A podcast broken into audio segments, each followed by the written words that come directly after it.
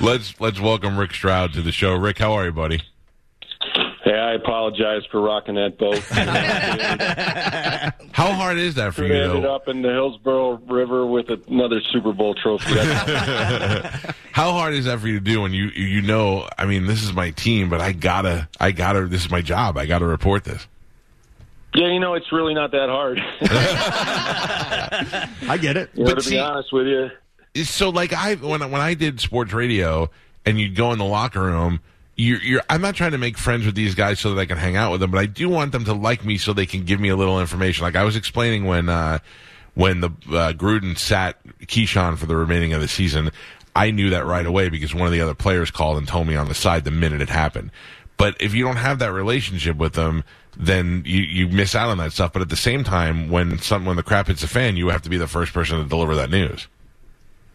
Yeah, I just think you know I've done this for so long that that it really it, comes down to your training in journalism. You know, um, we just try to report stories, good or bad. There's been a lot of bad in Tampa Bay over the years, and and uh, and and some really good. And um, you know, for us, it, it you know people don't believe this, but we you know we don't have a fan hat, haven't had one for for many many years, and Yeah. uh, you just kind of go where it leads you, and, and you do take a lot of you know, a lot of shrapnel, and some stairs, and and uh, you know, for about 15 days, my Twitter uh, wasn't a friendly place. So uh, I so- apologize so for Brown that. Yeah. yeah, that's right, yeah, I hold you personally responsible. For that. but but I, you know, uh, you you kind of grow a thick skin, and um, it is what it is. So long as you're confident that what you're writing is true, that that's really what matters.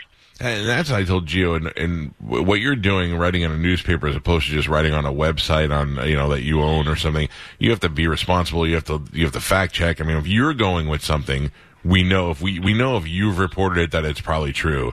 And when that Antonio Brown stuff happened. Uh, I mean, we had him on the air before he came to the team, and he was very calm and thank you, sir, no, sir. And then we had him on right after he lost his mind and he was an entirely different person. That that I think really made us see how these guys how nuts they are in real life and how often their emotions cause them to change during the season and why things happen the way they do. And you having to deal with that is amazing. Do you think uh, Antonio Brown's situation at the end was because of his injury or because he wasn't getting enough balls? Oh, I think he was frustrated um, for a lot of things, Mike. I, I think that you know um, he he came back. It, it, they- they weren't real. You know, it's kind of conditional in a way. They they didn't say he was coming back for sure or not. Um, you know, he paid the the the chef that he owed the money to right right right before he came back. He wanted some of his money, bonus money, guaranteed because he wasn't on the field to earn it.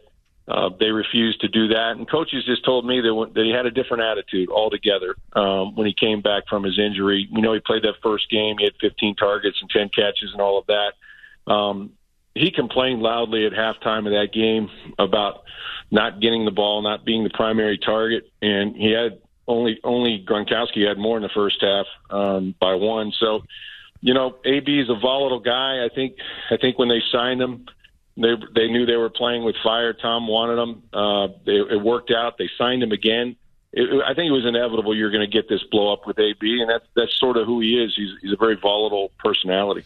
Yeah, I, I think we all expected it too. We'll find that it happened when it happened. They already had one under the belt, but it certainly could have changed the outcome of last season.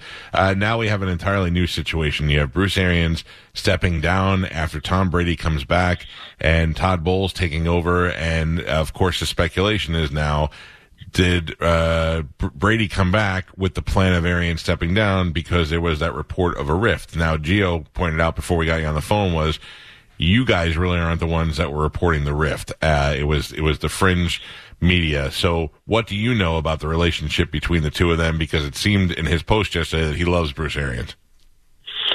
Yeah, and, and, and Tom's going to say that, right? And I, I think what he said is true, but I also believe, you know, and, and I talked to Bruce. Bruce actually, you know, we were talking about coaching changes in his staff, and um, he actually texted me, was very, very upset about that latest, you know, report um, and and about their relationship having soured, and he wanted to set set the record straight, and I think he did that. Um, I would just say that, you know, Tom Brady's very demanding, Bruce is very demanding.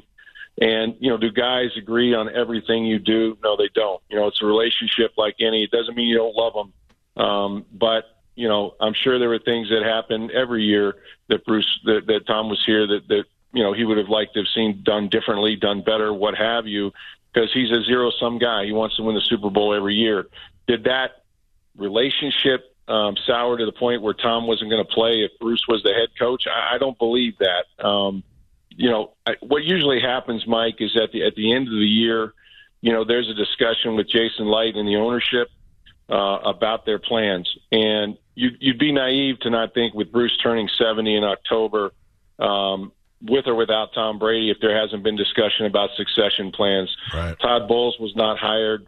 You know, uh, Bruce told me he was planned on coming back with or without Tom Brady. Uh, he says it's not health related, but we know his health is not is not great. Um, it's good for now, but it takes a toll on him during the season. So I think there's a, a, a multiple uh, factors involved in this decision.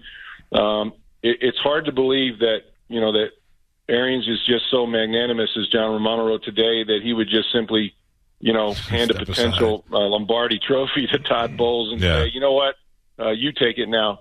Um, but th- that's what that's what's happening, and and um, those guys have been together for 40 years, and, and I do think Bruce is, is is wanting to set him up. So somewhere in there um, is the truth, and I, I don't think it's any one thing, but it's probably all of those things. I was saying to the uh, to the guys before when you are in the locker room. I first of all, I don't. What was your locker room access like this past year? Did, were you not allowed in there at all? Dude, I haven't seen the inside of the building for two years until Wow. the other day. Practices we've- too? None of that stuff. Uh, nothing, man. I mean, we we would watch practice for thirty minutes, you know, outside, and we did do some some uh, news conferences outdoors last year um, from a safe distance and all that. But yeah, it's been it's been primarily Zoom calls and, and, and just a lot of you know no locker room access at all for two years. So remember the old Bucs building, which now is it blows my mind every time I take my wife to the mall. I go, "Do you realize the Bucs used to be right there under the Yeah, jet man. fuel in this little shack? It was literally trailers, but the, it's unbelievable." But um, in that old locker room, though, at the old One Buc place, at lunchtime they would have a caterer in the hallway. And the players would get the food and then go sit at their locker and eat. And that was the best time to get the most information. Because if you can get one of those guys while their guard is down and they're eating their food and you're talking to them, they'll spill their guts and tell you everything. And without having those sort of relationships and without getting close to those guys, you don't get all, I feel like you, I, not you necessarily, but I feel like you would know more about the inside dirt if you were able to have, I mean, without having that access to you, that had to make your job a thousand times harder. Yeah, no question. I think you know. I, I mean, that's where you know longevity has its reward, right? I've, I've, I've known these guys. I know a lot of guys on the coaching staff, so you certainly have to dig a lot harder. But you're right. We all remember the woodshed out there, and you know, close quarters for better or for worse, and uh, a lot of reporters coming from out of town getting the dangling hand from Warren Sapp when they try to say hello. But Oh, that was the best. um, you know, yeah, it was. You know, it, it's a lot easier to do your job when when you know you can actually form relationships with guys, and not always just to talk to them about football. You know, if you're only coming at them with football questions, it's it's hard to get a relationship. So we've missed out on a lot, especially with Tom here. Um, and you know, I think we managed to to still you know do our jobs, but. Uh, it's going to be welcome. Uh, they, they say that we're going to be allowed back into the locker rooms this year, and I think it's good for the players too because they can get their perspective out there sometimes. Um, You know, in, in, in an off the record setting. We had Evans on for the first time yesterday. What a great guy he is. I mean, you see what a monster Oh, yeah. he is on the field, and then you talk to him, and he's such a sweet, down to earth guy, and it makes you happy. And then you realize you got a couple of those guys on the team. You got Godwin on the team. You got, uh, you know, and they add that in with the with the greatest player of all time and Gronk, and uh, it's really exciting time. And you certainly have been there for the non-exciting times of the Tampa Bay Buccaneers. And now another chapter in, in this crazy story. Arians down, Bowles in, Brady back. Who knows what this season's going to be like? Uh, Rick Stroud, you can catch him. Uh, his podcast, uh, Sports Day Tampa Bay, is available on Apple, uh, iTunes, and podcasts wherever you get podcasts, and of course for the Tampa Bay Times. Rick, I appreciate the time this morning, and we will certainly uh, follow you during the season so that you could disappoint Gio at every turn. yeah, Gio. I, I, again, let me apologize to Tampa Bay and yourself for taking away an Lombardi Trophy. I know Yeah, it would have made all the difference. And We could have had back to back. You ruined it. Uh, I know, man. I tend I tend to change history. Sorry about that. I'll try not to give it away next year. Listen, man, I, I know it's all business, not, nothing personal. when they win this year, then we'll go. Remember they won, and then there was the Stroud year, and then they won That's again. right. Yeah. And they never credit me when they win. You know, they have to, I covered those two Super Bowl teams. What about all those stories? They really strouted it up that second half. we could have had three in a row. hey, thanks, Rick. I appreciate you calling in, buddy. Take it easy. There you you go. Rick Stroud from uh, Tampa Bay Times. I was so mad at him. yeah, but he, you know what though? That's that's the kind of stuff when I was more in the